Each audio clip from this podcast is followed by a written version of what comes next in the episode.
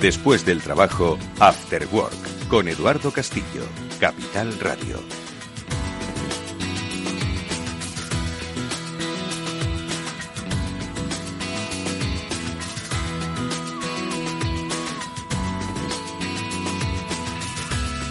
Hola, ¿qué tal amigos? Buenas tardes, bienvenidos al Cyber After Work, que es el programa de ciberseguridad de Capital Radio en el que junto a los inigualables Pablo Sanemeterio y Mónica Valle hoy vamos a hacer en este último programa de la temporada, porque la semana próxima, ojo, que comienza ya la programación de verano, aunque vais a tener la oportunidad, por supuesto, todos los lunes de recuperar alguno de los mejores programas que hemos desarrollado en este último año. Bueno, pues hoy en este último programa de la temporada vamos a seguir, por supuesto, avanzando en el terreno de la creación de cultura de ciberseguridad de las empresas que falta hace, porque el ser humano es el único animal que tropieza dos veces en la misma piedra. Bueno, pues hay empresas que tropiezan hasta dos y tres veces en la misma piedra de los incidentes de ciberseguridad. Por eso nosotros vamos a seguir insistiendo en eh, poneros en contacto con los especialistas, que son muchos, muy diversos, internacionales, nacionales, que están a disposición de las empresas para hacer eh, de esos entornos de trabajo mucho más seguros. De eso es de lo que vamos a hablar hoy, como digo, en el programa,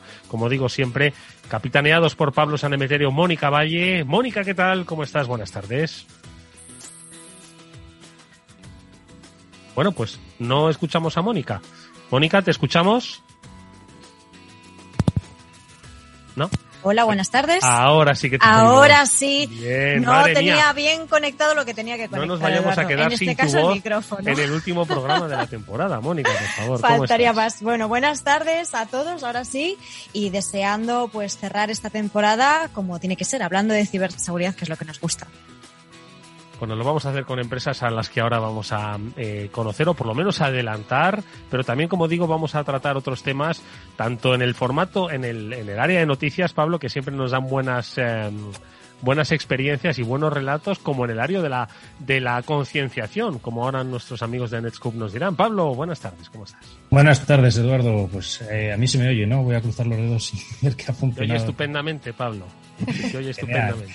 Y desde luego, pues como bien dices, eh, deseando hacer un programa de fin de fin de temporada por todo lo alto y, y estando pendiente, como bien dices, de todos los temas de concienciación y de sensibilización y esas noticias que siempre traemos para que las empresas puedan ver y las organizaciones puedan ver que a ellas también les puede pasar. Entonces, que no, que no piensen que están siempre el 100% seguras y que a ella no le va a pasar. Y les puede pasar hasta dos veces, como ahora vamos a ver en las noticias. Bueno, pues de todo este itinerario vamos a hablar con invitados como Raúl Gordillo, que será el especialista de Netscope que nos adentre en esta última píldora SASI de esta temporada. Conoceremos a una empresa italiana que empieza a trabajar en España. Estaremos hablando de Sababa Security con su director general aquí en, en Iberia, para España-Portugal, con Gedi Marcasoli. Enseguida le saludamos también. Y luego llamaremos a los viejos amigos del programa, Ángel Ortiz, el eh, jefe de ciberseguridad de Cisco, para que nos dé buenas recomendaciones de cara al verano. Pero bueno, yo creo que a lo largo del programa vamos a ver buenas recomendaciones eh, para estar un poquito más seguros, porque sin duda alguna eh, nos va a tocar o teletrabajar o las empresas obviamente no van a parar y en agosto es cuando uno se relaja un poco más. Bueno, pues vamos eh, a adelantar un poco las noticias de, de hoy que nos van a dar pie a ir saludando y comentando con nuestros invitados. Vamos a hacer un breve repaso. Adelante.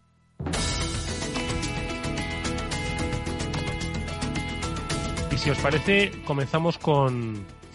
Madre mía, le ha vuelto a pasar. Mónica, lo publicáis en BitLife Media. Le ha vuelto a pasar a Marriott, a la cadena hotelera. que Le ha vuelto a sufrir. a pasar, sí, y ¿cómo por tercera posible? vez. Por Bueno, tercera pues vez. porque como hemos comentado, empresas grandes, pequeñas, muy grandes, como es en esta, en este caso, pues nos puede pasar a todos esos ciberataques, esas brechas de seguridad. En este caso, pues que conciernen a datos. Y por tercera vez, en este caso en menos de cinco años, ha sido la, la hotelera Marriott quien ha sufrido una brecha de datos que se estima que podría afectar a 400 clientes. Y bueno, pues eh, de nuevo es un caso en el que hay que enfocarse en esa protección de los datos, de las bases de datos de las organizaciones, que como hemos comentado muchas veces, suelen ser los que pueden tener algún tipo de vulnerabilidad o algún parche que no se ha aplicado o cualquier otro, bueno, pues otra brecha, ¿no? Por la que acceden. En este caso, bueno, pues de nuevo eh, ha sido databreaches.net que publica muchas vulnerabilidades y muchas brechas de datos quien ha informado que esta cadena hotelera ha sido víctima de otro ataque de ingeniería social. De nuevo, como decimos, eh, hay que tener mucho cuidado y concienciar a los usuarios porque un ciberdelincuente ha sido quien ha convencido a un empleado de un hotel para conseguir acceso a su ordenador y una vez han accedido al ordenador a través de este empleado han robado 20 gigas de datos de tarjetas de crédito y otro tipo de información que puede identificar a los clientes. Pablo, madre mía, eh, no solo el, incidente de ciberseguridad, sino también, eh, en fin, eh, un poco el, el, historial ¿no? que va acumulando, en este caso Marriott, pero que por mucho que se implementen las culturas de ciberseguridad, que estoy seguro de que se pusieron las pilas, bueno, pues es que creo que se tienen que poner las pilas permanentemente, ellos y todos. Desde luego, Eduardo, estoy convencido que han hecho esfuerzos y, trabajos duros para, concienciar a toda la plantilla, sensibilizarla en el sentido de, ciberseguridad. Habrán puesto las medidas técnicas necesarias también para no ser víctimas de ataques. Pero una vez más vemos que, en ocasiones eh, el eslabón más débil de la, de la cadena y el eslabón por el cual se rompe a veces la ciberseguridad de las compañías no dejan de ser más que los usuarios que igual pues a veces eh, engañados gracias a esta ingeniería social, otras veces pues, por un poco de ingenuidad, le dan acceso a, a, los atacantes y una vez están dentro de un ordenador de la compañía, pues tienen prácticamente acceso a muchísima información de clientes, de datos sensibles de la compañía o incluso un punto para, para pivotar o para acceder a otros servicios, otras informaciones que pueda haber dentro de la, de la organización. En este sentido, pues bueno, como siempre decimos, hay que hay que trabajar y que, eh, los, empleados y las personas sean esa última barrera que te alerte en caso de que las medidas de protección no hayan funcionado completamente y ellos sean los que prevengan y, mejoren la seguridad de las organizaciones. Bueno, pues de brechas eh, de datos vamos a hablar también eh, con Raúl en la píldora SASI, ahora enseguida, pero antes eh, comentar, eh, bueno, quienes también tienen que estar un poco pensando en cómo, cómo van a hacer las cosas a partir de ahora. Me refiero a la automovilística japonesa Honda, porque al parecer, Pablo, pues eh, al eh, algunos eh, hackers han logrado arrancar, bueno, desbloquear el coche y luego arrancarlo a distancia. Otra cosa ya es conducirlo, pero bueno, en el momento en el que no sé si los Honda habrá algún coche autónomo, pero vamos, si esto se lo pueden hacer ya, en el momento en el que haya un coche autónomo se lo llevan, ¿eh? Desde luego, eh, en este caso, eh, lo que, lo que se, se, ha publicado por parte de un investigador conocido como Kevin 2006, publicado un informe técnico y vídeos sobre una vulnerabilidad según la cual eh, simplemente con estar cerca de los coches cuando se abran, los puede abrir. Básicamente en los ataques que se conocen muchas veces como replay attacks o ataques de reenvío del, del, mensaje que se manda muchas veces para abrir el coche. Luego cuando tienes una llave, le das al botón de abrir y ahí se manda un mensaje que interpreta el coche y se abre. ¿Vale? Entonces, eh, lo que denuncia este investigador es que, bueno, que han conseguido en, en distintos modelos de onda conseguir ese, repetir ese tipo de ataques que normalmente pues están protegidos por lo que se conoce como con, con, números cíclicos o números rotatorios que evitan que tú puedas repetir un mensaje que se ha mandado hacia el, hacia el coche y de esa forma abrir las puertas, con lo cual eh, cada vez sería un mensaje diferente y te evitaría ese problema. Al parecer, bueno, pues está un poco la polémica servida porque Honda parece ser que ha, entrado a, contestar a este investigador y ha dicho que, bueno, que este ataque es un ataque antiguo que ya se vio hace algún tiempo por parte de otros investigadores y que, y que no es el caso en, en, en los modelos en los que están diciendo o que ya estaba parcheado. En general, bueno, pues lo, lo, iremos viendo. Yo creo que se va acercando también el Congreso por Excelencia de Ciberseguridad, que es eh, Black y entonces iremos viendo noticias de este tipo de coches que se abren y allí, evidentemente, si lo han conseguido y técnicamente lo han resuelto como dicen, pues eh, les veremos presentándolos y si lo han presentado y, y lo podemos ver. Y si no, bueno, pues como dicen los de Honda, que, plantean actualizar los coches o los firmware de los mandos a distancia que se puedan hacer, eh, actualizar over the air, que se conoce normalmente, o sea, que se puedan actualizar como un teléfono móvil. Si no fuera así, pues no, de momento parece que Honda no ha planteado, no Bueno, pues hemos perdido a Pablo. Hoy las conexiones no sé Hoy si estamos perdiendo el sonido. Continúa, Mónica, continúa con el tema de onda, fíjate. Estaba, estaba comentando Pablo esto, ¿no? Bueno, precisamente el investigador eh, ha dicho que el ataque no deja ningún rastro, por lo que no hay forma de saber si alguien precisamente ha explotado ese fallo para abrir el coche y plantea este investigador que lo ideal sería retirar del mercado estos vehículos para que los propietarios los lleven al concesionario. Pero vamos, que también es posible que se pueda parchear ese, ese firme, ese firmware que está vulnerable del llavero. Pero como estaba diciendo Pablo, Honda dice que no va a actualizar estos modelos afectados que no soporten actualizaciones OTA, que son over the air, que se pueden realizar de forma remota, ¿no? Así que, bueno, esto es, esto es lo de siempre, ¿no? Y como bien decía, en este en este congreso en, Las Vegas, que ya queda muy, muy poquito, en la Black Hat y en la DEFCON, pues habrá muchísimas charlas seguro y como a los investigadores, a los hackers les encanta, Eduardo, hackear los coches porque son elementos muy jugosos, pues algo seguro que van a Alguno que otro vamos a ver. Están preparados, seguro que sí. Oye, Pablo, ¿has vuelto? No sé si has vuelto. Sí, estoy aquí. No sé por qué os había perdido. Bueno, pues no, no, no, te vayas muy lejos porque ahora con Raúl Gordillo de Netscope vamos a comentar esa última noticia, pero ya en un entorno de SASI porque nos vamos a ir a la nube y también vamos a hablar de vulnerabilidades y de brechas de seguridad. Vamos con nuestra píldora SASI.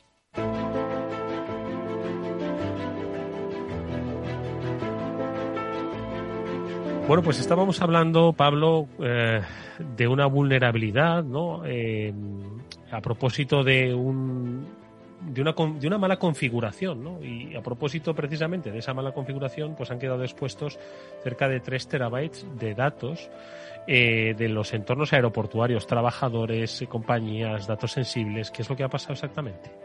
Pues, eh, como alguna vez hemos hablado, eh, en este caso esta es una vulnerabilidad, como bien dices, de una mala configuración, una mala configuración en un en un bucket S3 de, Amazon Web Service, que es lo que se conoce o, como podría entenderse como un disco duro en la nube.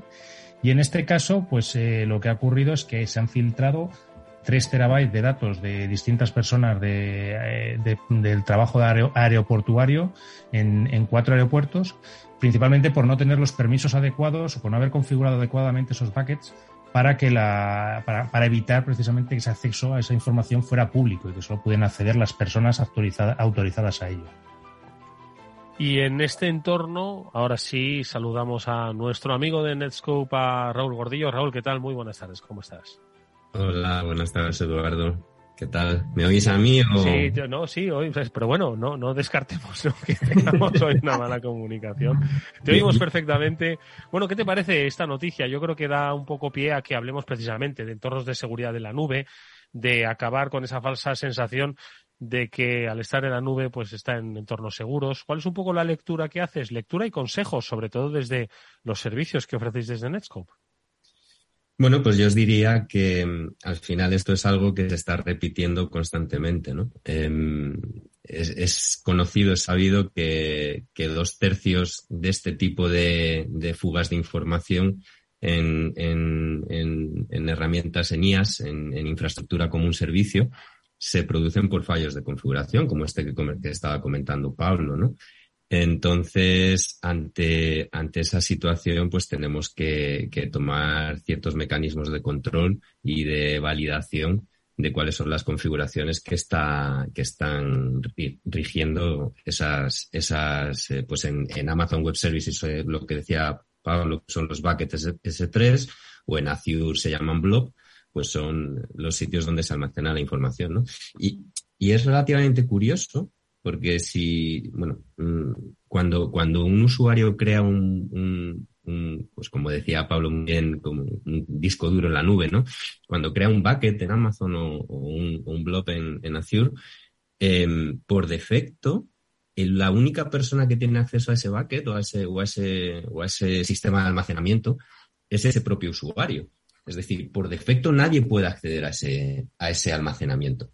Y sin embargo, estamos viendo que, todas las fugas de información se producen por fallos de configuración donde todo el mundo puede acceder, ¿no? O sea, es, muy curioso. Em, resulta que el usuario, pues por sus, por su programación, porque una aplicación necesita acceder a, esa información, a ese, a ese almacenamiento, pues le da permiso y luego pues no los revoca y se queda abierto. Y se queda abierto y en, muchos, en muchas ocasiones se queda abierto para cualquier persona del mundo que quiera rastrear o que pueda rastrear y bueno, pues todos sabemos que, que los malos van por delante de nosotros y, se dedican a eso, ¿no? Se dedican a rastrear sitios y, y, y almacenamiento que puedan acceder, ¿no? Que, que vean que está abierto. Y, así se están produciendo la mayoría de las fugas. Oye, Raúl, ¿y qué es lo que podemos desde eh, la perspectiva de trabajo de Netscope, cómo podemos eh, evitar estas, estas fugas, estas malas configuraciones. ¿Qué es lo que proponéis? Pues eh, en, este, en este mercado, en este mundo, digamos, la solución para este tipo de, de problemas se llama Cloud Security Posture Management. Se suele conocer como CSPM, ¿no? Al final, ¿en qué consiste? Pues consiste en disponer de una solución que automáticamente te esté realizando una auditoría de validación, pues justamente sobre estas configuraciones que estamos realizando en esos, en esos almacenamientos, ¿no? Y no solo sobre las configuraciones, que es donde están los fallos, ¿no? Pero también, pues, sobre los mecanismos y las recomendaciones establecidas, pues, por los grupos de industriales como, como el NIST o como el Cloud Security Alliance, que definen una serie de, parámetros que se tienen que cumplir en estos, en estas herramientas en nube, ¿no? En estos sistemas de almacenamiento en nube, o como pues SOC 2 o, GDPR. Entonces, este tipo de herramientas, eh, Cloud Security Posture Management, lo que hacen es auditarte y, de forma automática y sacarte los repos de, oye, pues estás cumpliendo con GDPR o resulta que hay una configuración que justamente está poniendo en peligro información personal y podría ser accesible desde fuera información personal. O tienes una configuración que no cumple con NIST. Eh, bueno, pues así es como funcionan este tipo de herramientas. Pablo. O bien dice Raúl. Sé que te habíamos perdido otra vez. No, hoy estamos, hoy estamos divertidos y juguetones con el sentido. Que, que no, así como bien dice Raúl, este tipo de herramientas lo que hacen es eh, auditarte toda la infraestructura de, de AWS o del proveedor en cloud que tengas para validar que esos discos duros no tengan permisos demasiado abiertos o demasiado en situaciones demasiado comprometidas. Eh, en general son herramientas muy útiles y que además, aparte de eso, de, la parte de los buckets, también te configuran o te permiten configurar eh, análisis para ver que no tengas otro tipo de máquinas, otro tipo de servicios expuestos que no deberías tener expuestos o que por error o por prisa en la programación, como bien indicaba Raúl, al desarrollador se le haya olvidado y lo, y lo haya dejado abierto. Bueno, pues eh, esa es la descripción hoy de nuestra última píldora SASI de la temporada, cómo debemos vigilar. Eh, siempre además se ha incidido en, una cuestión, ¿no, eh, Raúl? Y así con lo que cerramos esta píldora, que al final la seguridad de la nube, eh, por supuesto, la que te puedan otorgar compañías como Netscope, pero las empresas deben entender que ellos también tienen que poner de su parte, tanto en conocimiento como en herramientas, ¿vale? Para securizar lo que, lo que quieren proteger y cuáles son sus procesos, ¿no? Que es, digamos que eh, no pueden dejarlo todo eh, exclusivamente en manos del, del, del que ofrece el servicio de, de alojamiento porque al final, bueno, pues pueden encontrarse este tipo de, de sorpresas, ¿no? Correcto, Eduardo. O sea, yo creo que quizá hoy, en día no tanto, pero es verdad que al principio, hace unos años, parecía como, oye, yo estoy contratando un servicio en la nube y ya me están dando los mecanismos de seguridad. Y eso no es así, es, es, un, es una seguridad compartida. O sea, tenemos que, tanto el proveedor de servicios como nosotros, tenemos que dotar de esos mecanismos de control y de seguridad a, las herramientas ¿no? y, a, los programas que estamos desarrollando. Entonces, eh, el mensaje efectivamente es que no por ser en la nube un servicio o un software, eh, ya solo la responsabilidad es del proveedor de servicio, también es nuestra. Bueno, pues eh, ya sabéis, amigos, apuntar los deberes que tenéis, no solo para este verano, sino también para la vuelta de vacaciones en los que sin lugar a dudas se va a incrementar vuestra actividad de la nube. Es una tendencia obviamente empresarial y si queréis estar seguros, pensad en las reflexiones de lo que le pasa a otras empresas, pero también de las eh, soluciones que, aportan. En este caso, lo ha hecho Raúl Gordillo, especialista de Netscope, al que le deseamos que tenga unas felices vacaciones. Ojalá que sean largas y que sean cercanas en el tiempo, Raúl. Muchísimas gracias, igualmente para todos vosotros. Un saludo muy fuerte. Y nosotros, si os parece, amigos, vamos a saludar ya a Hedy Marcasoli. Está con nosotros para hablarnos de seguridad en entornos industriales, su desembarco aquí en España. Vamos a ver cómo trabajan. Hola Eduardo, muchísimas gracias y muchísimas gracias a todos. Y bueno, yo soy Hedy Marcasoli, Managing Director de Sababa Iberia. Y si quieres, comento un poco qué es sí, Sababa. Sí, no, sí. Gracias, eh, Hedy. Vamos a escuchar la, la, sintonía. Hoy, por fortuna, confirmamos que se oye estupendamente el sonido, pero antes, por supuesto, de conocer un poquito más el terreno de Sababa, eh, vamos, si te parece, a preguntarle a Mónica Valle, que es... Eh, una de las mejores especialistas que hay ahora mismo en el entorno de ciberseguridad. Tenemos la suerte de que desde el inicio de este programa, junto con Pablo Sanemeterio, forman este Cyber After Work y ella nos puede dar una pista que ahora, Gedi, vamos a profundizar, por supuesto, con, con tus reflexiones. Mónica, hoy, ¿quiénes son nuestros invitados? Pues efectivamente, ya lo hemos escuchado, Sababa Security es una empresa de ciberseguridad italiana que ha iniciado ya su expansión europea en España y hoy tenemos en Cyber After Work a su responsable en España y Portugal, a Heidi Marcasoli, y la compañía está especializada en servicios de ciberseguridad para entornos industriales.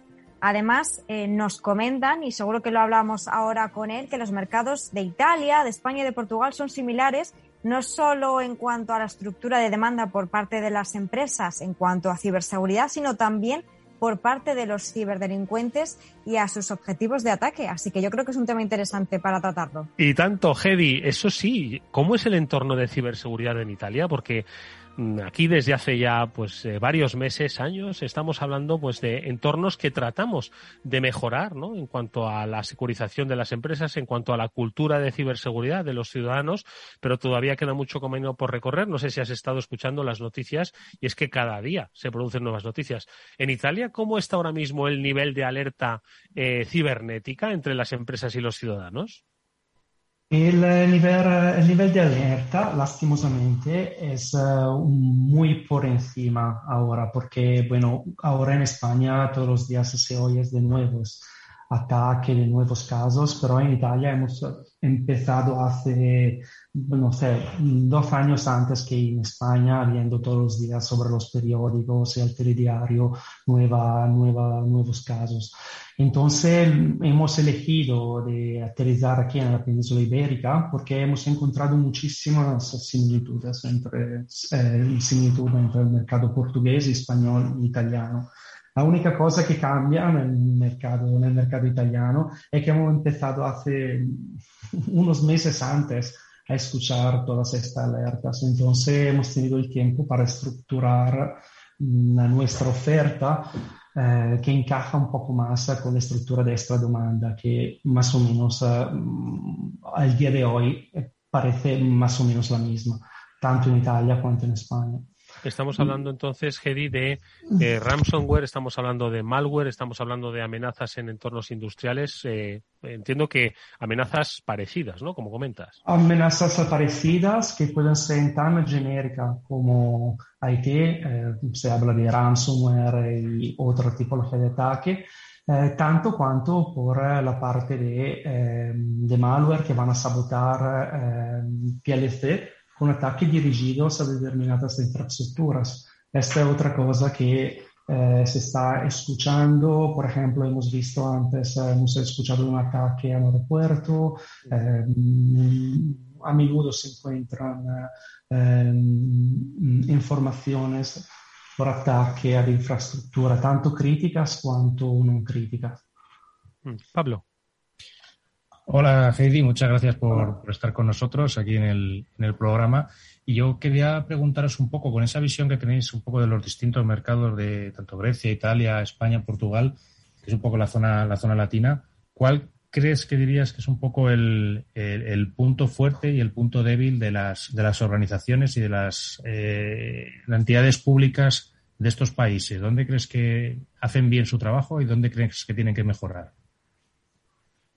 Básicamente hay que mejorar mucho en la concienciación y en la sensibilidad, sensibilidad en afrontar el tema de la ciberseguridad, aun porque si hablamos, por ejemplo, del entorno de OT, las características que hay en Italia, tanto cuanto en Portugal y España, siguen siendo las mismas. Por ejemplo, cuando se habla de una planta, cuando se habla de OT, se habla de ciclos de vida, por ejemplo, de sistemas ICS que tienen 10 o 30 años. Hay muchos componentes que son obsoletos, tanto en la parte hardware cuanto en la parte software. Um, aquí, como en Italia, cuando se habla de planta de producción industrial, eh, el primer objetivo siempre es no tocar cualquier cosa si funciona. Entonces, las actualizaciones no se realizan eh, a menos que es estrictamente necesario, pero muchas veces viendo el ciclo de vida que es muy, muy, muy largo, muchísimas veces las actualizaciones no se hacen. Hay, mm, hay el mismo, los proveedores eh, de hardware al momento del, de la instalación de, eh, de, de, la pieza industrial no se van a hacer, eh, no se van a, se suministran abiertos, cioè significa que no hay credenciales de acceso que, son, que vienen configuradas por las empresas y esto significa una falta de policies, tanto en el entorno IT cuanto en el entorno OT. Y más, muchas de la tecnología eh, informática ha sido migrada en los años a la parte, en las componentes OT, eh, pero no ha sido desarrollada una seguridad que tenía que ser intrínseca. Entonces, mm, estos y muchas más son características de los entornos T que hay que mejorar seguramente. Esto con la parte de concienciación y sensibilidad. Única. De hecho, precisamente, Hedy, eh, comentabais en, en, una nota de prensa que, que enviasteis recientemente, mencionabais un estudio de Allianz que, que, dice que las amenazas relacionadas con ciberseguridad son la primera causa de preocupación para el 44% de las empresas.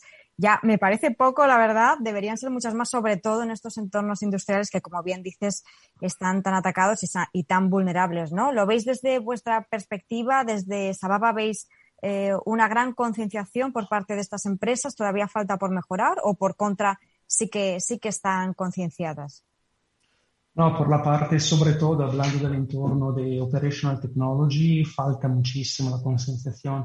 Se está subiendo, mmm, por supuesto, pero sigue faltando muchísimo. Por ejemplo, muchísimas veces las empresas OT tienen la planta de producción industrial, tienen la parte de ciberseguridad demandada, por ejemplo, a responsable del mantenimiento que eh, no sabe muchas veces, justamente porque no es su trabajo, cómo gestionar eh, cuando hay alertas, cuando hay anomalías y, y así. Entonces eh, hay que hacer mucho, mucho, mucho trabajo en, en, por subir la, la, la, sensibilidad en este tema, seguramente. Eh, Eddie, la pasada semana estuvimos hablando con otros especialistas también sobre la securización de los entornos industriales. La verdad es que has descrito un entorno pues muy parejo, ¿no? En el momento en el que se tiene que hablar de actualizaciones, pues ya de repente empiezan los problemas, ¿no? Tanto de cultura como del propio funcionamiento, ¿no? Y luego, pues, eh, el, aquello de eh, eh, si hay algo que funciona, ¿por qué lo vamos a, si estamos funcionando, ¿por qué lo vamos a tocar, ¿no? Entonces, le preguntábamos a este especialista si cree que la industria todavía eh, está por llegar el, día D, ¿vale? De, de, los incidentes en la industria. Hemos visto eh, grandes incidentes que se han producido en entornos industriales, en entornos críticos, lo hemos visto en Estados Unidos, pero en el corazón de Europa estamos ahora mismo viviendo un, una, precisamente un, un conflicto que, que, traspasa las fronteras físicas ¿no? de, de, la geoestrategia y en el que precisamente el factor industrial pues va a ser uno de los, de los que se va a poner en juego en los próximos meses. ¿no? Entonces, ¿crees tú también, Eddie, que eh, el, día D para los incidentes en la industria está todavía por llegar o cada día de manera silenciosa los estamos viviendo, por eso habéis visto que podéis ayudar y trabajar en España? Ahora, nosotros uh, somos testigos todos los días de incidentes que capitan a plantas de producción industrial en Europa y tanto por, y bueno, los más famosos, eh, de lo que siempre se habla, empezar del primero, que ha pasado, me parece, en el 2010, lo de Stuxnet, hasta que, bueno, así, cuando, se, cuando se habla de Stuxnet, se va a decir que, bueno, ha sido el primer ataque grave, el primer malware descubierto y ha sido, bueno, creado para sabotar una central nuclear iraní. Pero después de esto, en el 2010, todos los años hay eh, ataques que son muy, muy, eh, que, que, suben siendo muy, muy famosos, como por ejemplo, no sé, en los últimos años ha pasado SolarWinds, que ha sido muy, muy famoso como ataque, o eh, lo que ha pasado el pasado año, una, una, un ataque a un tratamiento del agua en Florida eh, donde, bueno, ha podido causar muchísimas enfermedades y muertos. Eh, lo que estamos viendo ahora es que hay eh, un, un, incremento de esta tipología de ataque, aún porque um, cuando se habla, uh, por ejemplo, de lo que está pasando ahora en el mundo, sobre todo en, en Europa, estamos hablando de una guerra híbrida y en la que eh, cuando se habla de guerra híbrida se, se, habla de intentar sabotear infraestructuras críticas, ¿ok? Eh, por ejemplo, como la que produce electricidad, ¿ok? Eh, en los países coinvoltos, in, eh, involucrados en esta guerra. Pero muchas veces eh, lo hemos visto también con, eh, dal primero, con Stuxnet en el 2010, donde eh, no ha sido una, un ataque que se ha eh, que se ha parado, que ha empezado y se ha parado en la central nuclear iraní de Natanz. Después eh, ha dado de vuelta, se extendió a la Japón, en Europa, en los Estados Unidos. ¿Esto por qué? Porque eh, la mayoría de estos ataques, cuando se habla de guerra híbrida, eh, no son ataques de precisión, ¿ok? Eh, no son ataques que son hechos para golpear este específico um, target, aún se esperan que está así. Eh, normalmente van a golpear a todo el mundo con este, por ejemplo, esta tipología de PLC, impactando no solo en las infraestructuras críticas del país involucrado en una guerra, ma van a, a, impactar en todas las infraestructuras críticas, por ejemplo, de toda Europa. Eh, hablando siempre de esto tan, tan, tan eh, famoso, Stuxnet del 2010, eh, este, eh, este ataque ha sido desarrollado por PLC Siemens S7300. Pero no solo esta central nuclear tenía esta tipología de, de, de, PLC, por esto que después se ha dado de vuelta un poco de todo el mundo, porque mm, no son ataques eh, tan mirados, tan de precisión como, eh, como quien lo hace piensa que lo son. Hedy, una, una pregunta. ¿Cómo, ¿Cómo proponéis desde Sababa eh, que las empresas se protejan o cómo les ayudáis a que se protejan frente a estas amenazas? Ah, normalmente nosotros, eh, bueno, hay muchos uh, clientes, colaboradores que, no, que hablan de One Stop Shop cuando habla de Sababa, porque um, cuando hablamos de los diferentes entornos, IT, OT, también por la automación trabajamos somos muy, tenemos también estas verticales. Eh, al lado del apoyo a las uh, rutinas diarias, como puede ser uh, la planificación, por ejemplo, de estrategia de seguridad con nuestro servicio de Virtual CISO, hacemos también la formación tanto del personal IT cuanto del non-IT. Hacemos evaluación completas con, utilizando el esquema nacional de ciberseguridad o utilizando las normativas específicas por esta tipología de empresa y más a través de la seguridad gestionada a través de nuestro SOC. Mm, cuando se habla de, se habla de eh, empresa OT, eh, lo, los pilares de la, de la, seguridad son siempre los mismos. Básicamente hay que identificar los recursos y los riesgos, hay que segmentar la arquitectura de la red, hay que, no sé, hacer análisis en real time de lo que es el tráfico hay que eh, controlar el acceso introduciendo herramientas que lo controlan a todos los niveles. Hay que proteger los puntos de entrada en la. Hay que hacer la formación, el training de todos los empleados que están involucrados tanto en la ciberseguridad cuanto no, porque ellos también manejan assets de la empresa y tienes que ser, eh, que ser eh, trained, tienen que ser, ser formados para manejar esos assets. Y básicamente anche cumplir con la normativa que el legislador ha, puesto por ellos, eh, como podría ser si se habla de planta de producción industrial, podría ser la IEC 62443, por ejemplo. Bueno, pues este es el trabajo que va a desarrollar Sababa Security aquí en España. Eh, no será la última vez que oiremos hablar de ellos. Nos ha adelantado que la experiencia acumulada ya de su trabajo en Italia, perfectamente trasladable a un entorno, en este caso, de la península ibérica, España-Portugal. Su director eh, para el área de Iberia, Eddie Marcasoli, nos ha acompañado, nos ha presentado la compañía. Volveremos a hablar. Mucha suerte, Eddie, para el desembarco en España.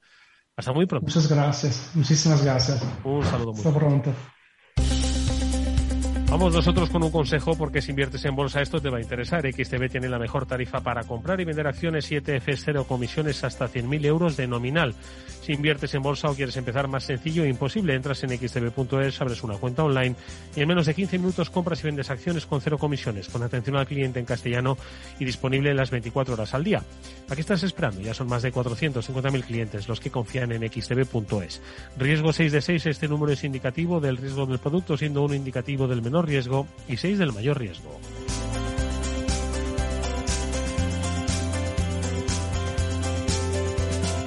After Work con Eduardo Castillo. ¿Qué es ir más allá?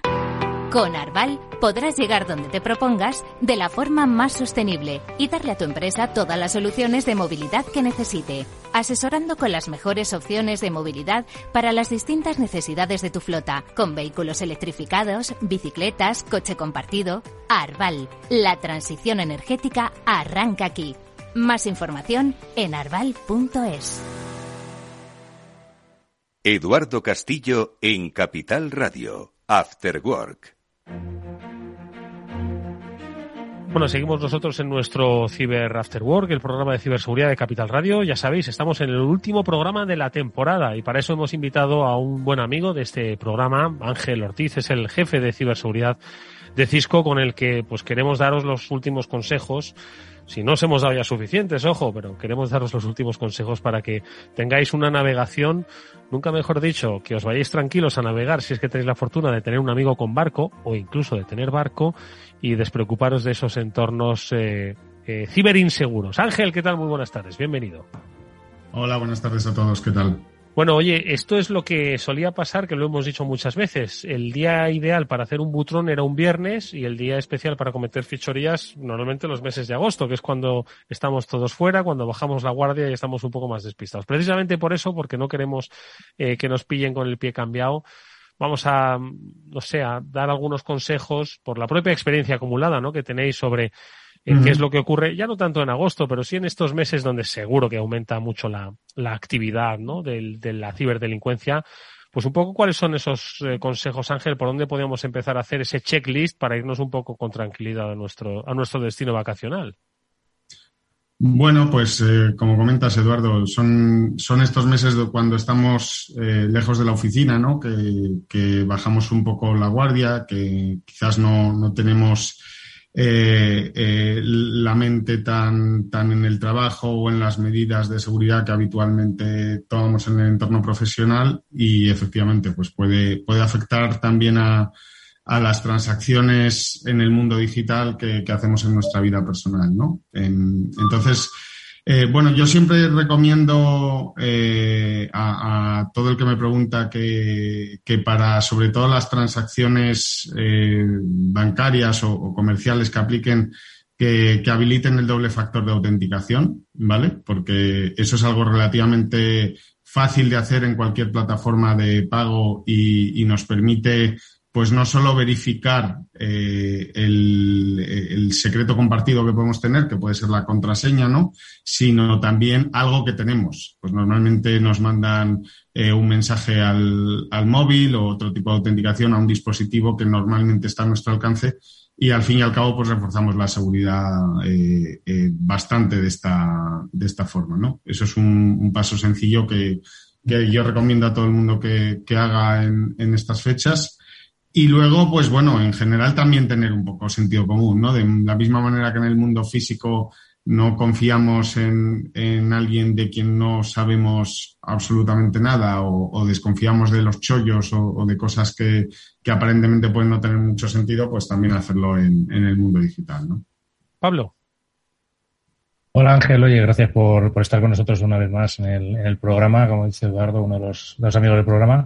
Y yo que te quería preguntar un poco por cuáles han sido un poco las tendencias que habéis visto en este principio de año. ¿Cómo habéis visto este comienzo de año de enero aquí casi a agosto, que llevamos casi ya hemos pasado la mitad de año? Y si habéis visto o detectado alguna tendencia interesante en cuanto a ataques de, de los malos. Bueno, yo, yo creo que es el, es el año en el que definitivamente tanto los, los malos como los buenos eh, han abrazado la, la, transición a la nube. Hemos visto un incremento eh, muy notable de los ataques a, a las plataformas cloud o, los, o, de los intentos maliciosos de acceso remoto, ¿vale? Eh, pero también es cierto que, que, a su vez las empresas eh, están abordando de forma decidida eh, esa transición y, la securización de esa transición. ¿no? Eh, hemos pasado ya, eh, digamos, el primer paso de, acostumbrarnos a, teletrabajar o, acceder a las aplicaciones desde cualquier dispositivo y, lugar y una vez hemos completado esa transición lo que se han planteado ahora las empresas es bueno esto ya está para quedarse cómo securizo ahora esta esta nueva realidad no entonces es verdad que los malos se están adaptando a esta nueva realidad y se han adaptado antes porque siempre, siempre van siguiendo el rastro del dinero y, el rastro de los datos, ¿no? que son el activo más, más valioso de las compañías. Pero también es cierto que cada vez más vemos que las compañías eh, eh, se están dando cuenta de ellos y se están también adaptando a esa, a esa nueva realidad. Mónica. Buenas tardes, Ángel. Gracias también por estar con nosotros. Nos has contado esas tendencias de, de, los últimos meses, de esa primera mitad de 2022 y echando un poco la mirada al futuro próximo, ¿qué habéis visto que esperéis para los próximos meses? ¿Seguimos con estas tendencias en la segunda parte del año o veis que ha ido cambiando, ha ido virando hacia algún otro ámbito? Pues mirad, yo, yo Creo que eh, en, cuanto a ataques sí que vemos que más o menos siguen esas, esas tendencias y que, bueno, eh, cada vez más eh, yo creo que vamos a ver ataques que afecten al mundo físico, al mundo de la IoT, ¿no? De, Internet de las Cosas y, y, también ataques a la cadena de suministro que, que ya hemos empezado a ver, pero creo que todavía ahí nos queda, nos queda bastante por ver. Pero sí que me gustaría destacar una tendencia que, yo creo que vamos a ver en los próximos eh, meses y, si queréis, pues no sé, a final de año o, cuando terminemos la siguiente temporada, eh, recuperamos esta conversación y vemos si es verdad. Y es, eh, y es relativo a la seguridad en el ámbito corporativo, ¿no? Y en el ámbito de las, de las eh, diferentes compañías que hay que nos dedicamos a la ciberseguridad y, creo que es, que es algo que vamos a ver de forma muy, muy clara después del, del verano. Y es que, eh, bueno, pues hasta ahora hemos vivido una situación donde había muchas startups, muchas compañías eh, que generaban eh, nuevas tecnologías y, y, eso es algo indudablemente bueno, pero que y que además tenían el acceso, digamos, a financiación fácil, y, y, y, que bueno, se podían permitir vivir de expectativas sobre lo que iban a generar en el futuro. ¿no? Yo creo que, que esa situación vamos a ver que ha cambiado eh, con, con, la guerra, con la, con la inflación, eh, con la situación económica que, que, vivimos, donde va a costar cada vez más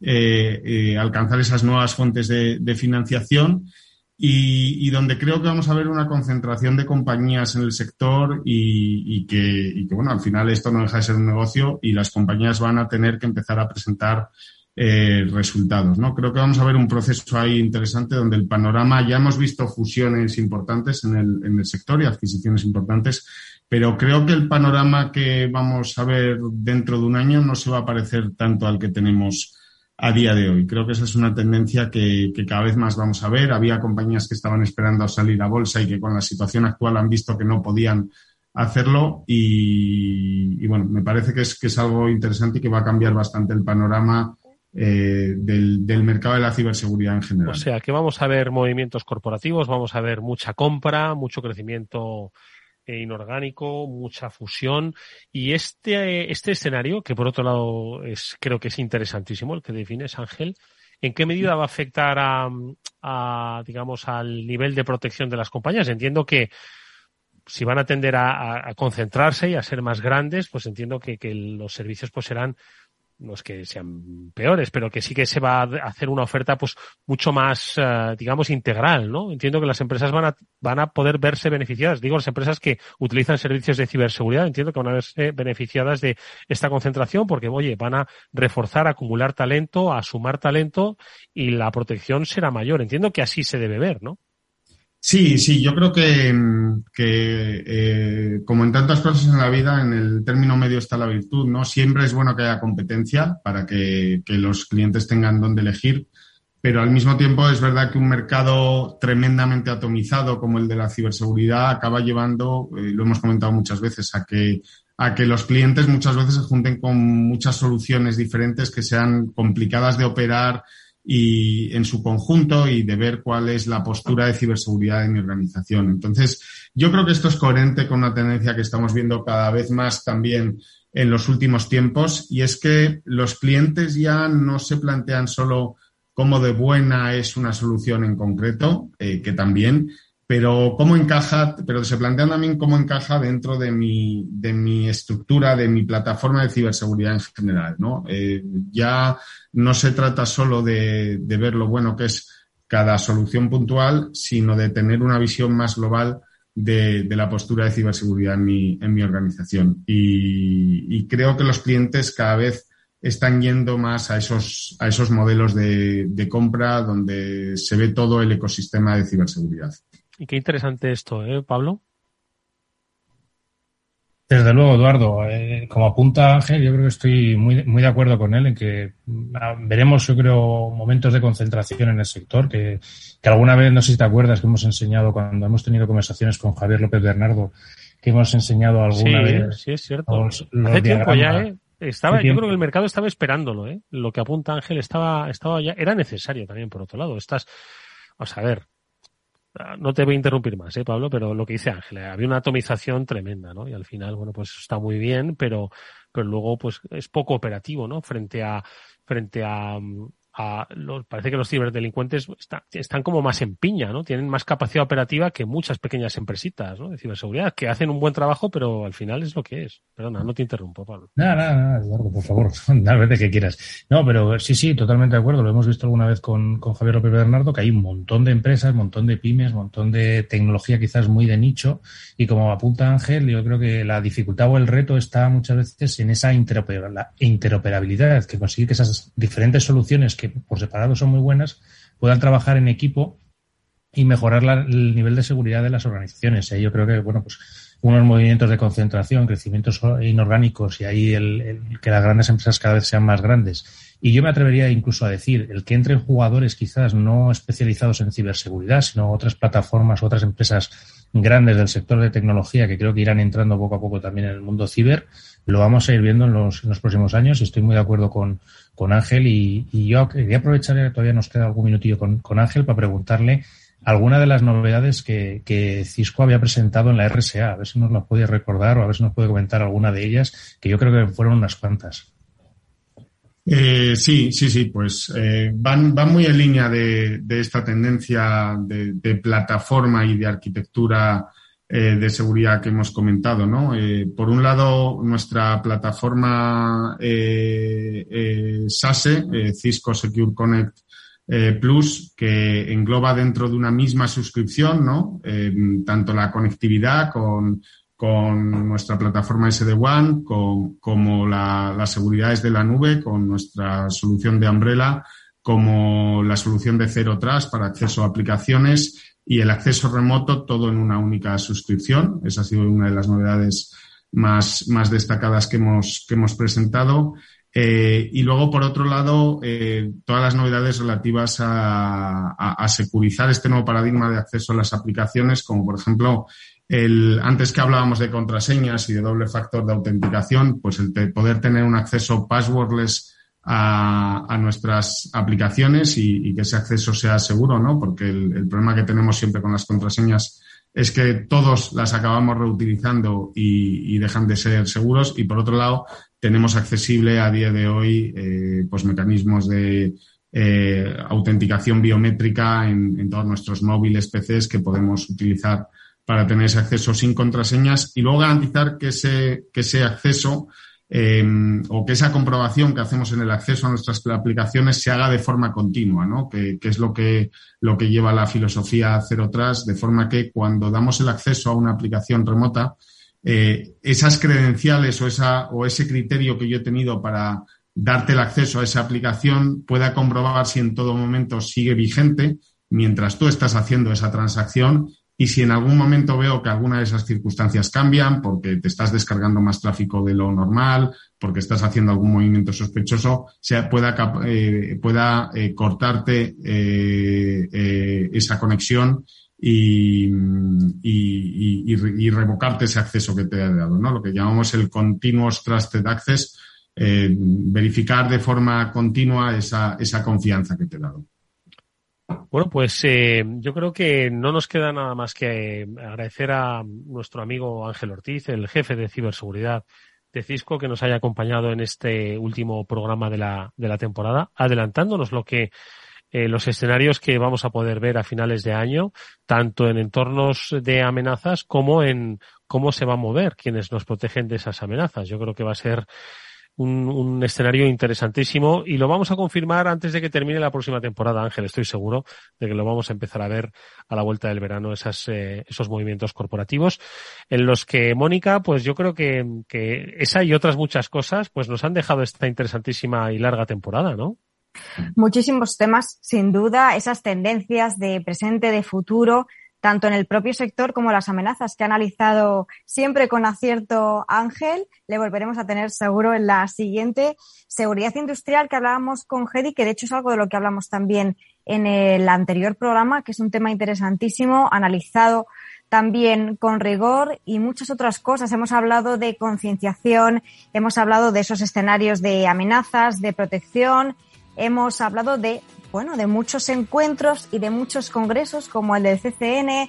Hemos hablado de mujeres en ciberseguridad, de ciberresiliencia, sin duda, de otros congresos como puede ser de Cyberwall. Y bueno, hemos estado con muchos amigos, como siempre en este programa, que nos han contado qué es lo que tenemos que hacer para protegernos y, como siempre decimos, también si ya nos han atacado, qué tenemos que hacer para revertir la situación. Y en la siguiente temporada, pues seguimos analizando y profundizando que quedan muchos temas por tocar, Eduardo. Si es que esto no se acaba nunca. Pues que se preparen los oyentes del Cyber After Work porque vamos a hablar de ciberriesgos, vamos a hablar también de ciberseguros, vamos a hablar de reputación, que es un aspecto importantísimo. Vamos a hablar de lo que nos ponía Ángel sobre la mesa, de movimientos corporativos. Yo creo que nos espera una temporada fascinante en la que de nuevo Pablo Sanemeterio y Mónica Valle van a brillar con esa luz propia que hace que sean los guías de la información en ciberseguridad en nuestro país y que, por supuesto, con la ayuda de los expertos como Ángel Ortiz, al que le agradecemos mucho, Ángel, que hayas estado con nosotros. Ángel, mucha suerte, disfruta del verano. Muchas gracias por invitarme una vez más y nada, eh, pasad un buen verano y nos vemos a la vuelta. Pues eso es, Pablo, Mónica, os deseo lo mejor, os lo merecéis, nos vemos amigos. Igualmente, hasta pronto. Adiós amigos, nos despedimos, hasta mañana, adiós.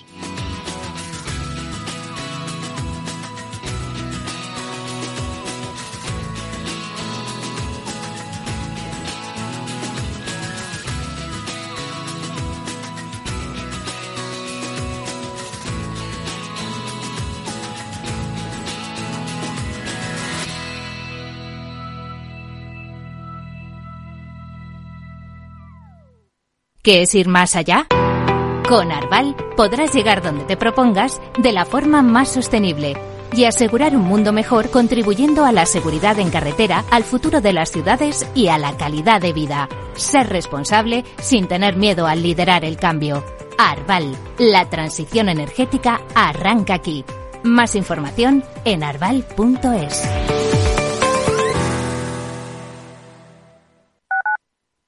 Capital Radio Madrid 103.2 Nueva frecuencia, nuevo sonido. Te quiero de colores. Te quiero libre. Te quiero vibrante, acogedora, fuerte y valerosa. Te quiero como eres. Madrid. Te quiero diversa. Madrid. Te quiero diversa. Comunidad de Madrid. ¿Quieres conocer lo que mueve a los líderes globales? ¿Lo que les apasiona? ¿Lo que les asusta? ¿Lo que aprenden cada día? Te los traemos cada semana a Capital Radio. Soy Raúl Castro y todos los jueves a las 10 de la noche puedes escucharnos en Líderes Globales, aquí en Capital Radio.